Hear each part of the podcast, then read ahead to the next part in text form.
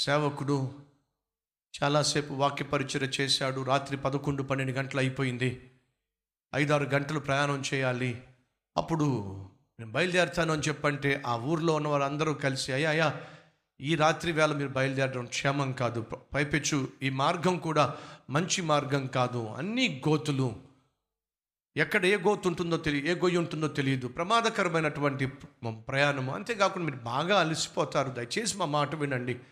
ఈ రాత్రి మీరు ప్రయాణం చేయకుండా మీరు అలసిపోయి ఇంటికి వెళ్ళకుండా ఇక్కడే పడుకొని విశ్రాంతి తీసుకొని ప్రశాంతంగా రేపు వెళ్ళండి. ఎందుకు ఇంత ప్రయాసతో కూడిన ప్రయాణం చేస్తారు మీరు? అని అంటూ ఉంటే ఆ సేవకుడు అంటున్నాడు ప్రయాణం ఎంత ఇబ్బందికరమైన ఎంత అలసటతో కూడిన ఎంత ప్రమాదంతో కూడిన నేను వెళ్ళాల్సిందే. అలసిపోతారయ్యా మీరు.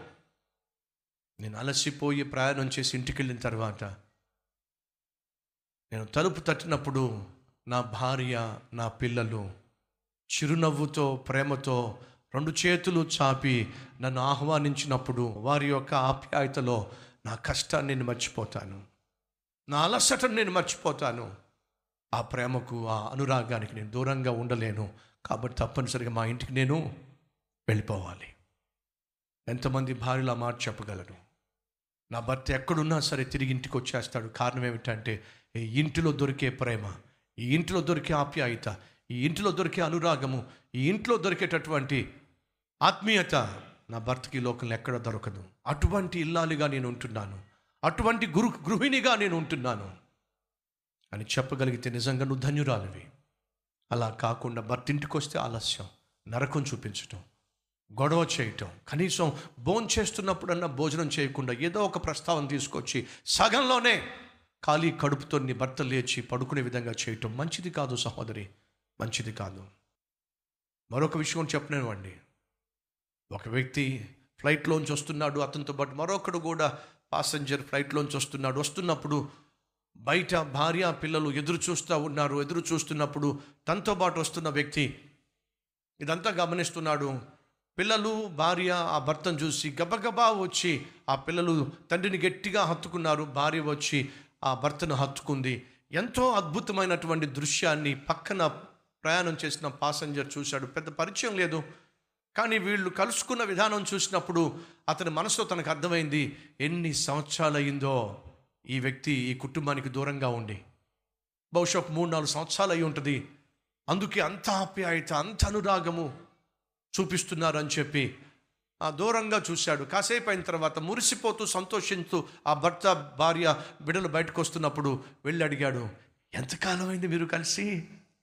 అని చెప్పన్నాడు. ఎంతకాలమైంది మేము కలిసి ఏంటి అదే మీరు వీరికి దూరం అయ్యి తిరిగి రావడానికి ఎంతకాలం అయింది టూ డేస్ అయ్యింది. ఎంతకాలం అయింది నిన్నగాక మొన్నే నేను వెళ్ళాను. ఈరోజు తిరిగి వచ్చేసాను. ఏమిటి? టూ డేస్కే? ఎస్.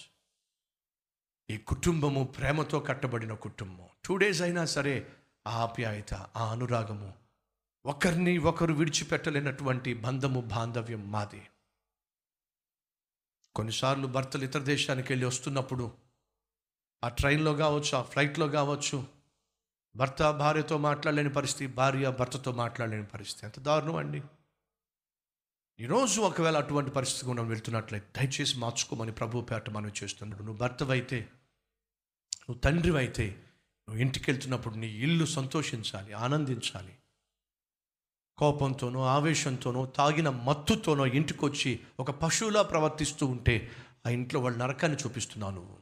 గయ్యాలివైతే వృద్ధస్తమాను భార్య భర్తను వేధించే బాధించే హేళన చేసే ఇష్టం వచ్చినట్టుగా మాట్లాడే భార్యవైతే నువ్వు ఆఖరికి మోడుగా మిగిలిపోతావు. ఆ కుటుంబం ఎప్పటికి కూడా దీవెనకరమైన కుటుంబముగా ఉండదు.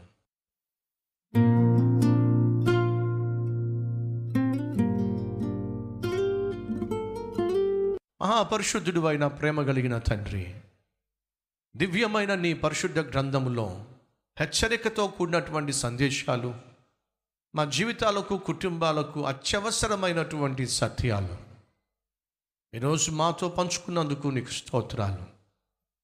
వివాహం అయిపోయినప్పటికీ నాయన ప్రతి భర్తను భార్యను దర్శించి నరకం చూపించే భర్తగానో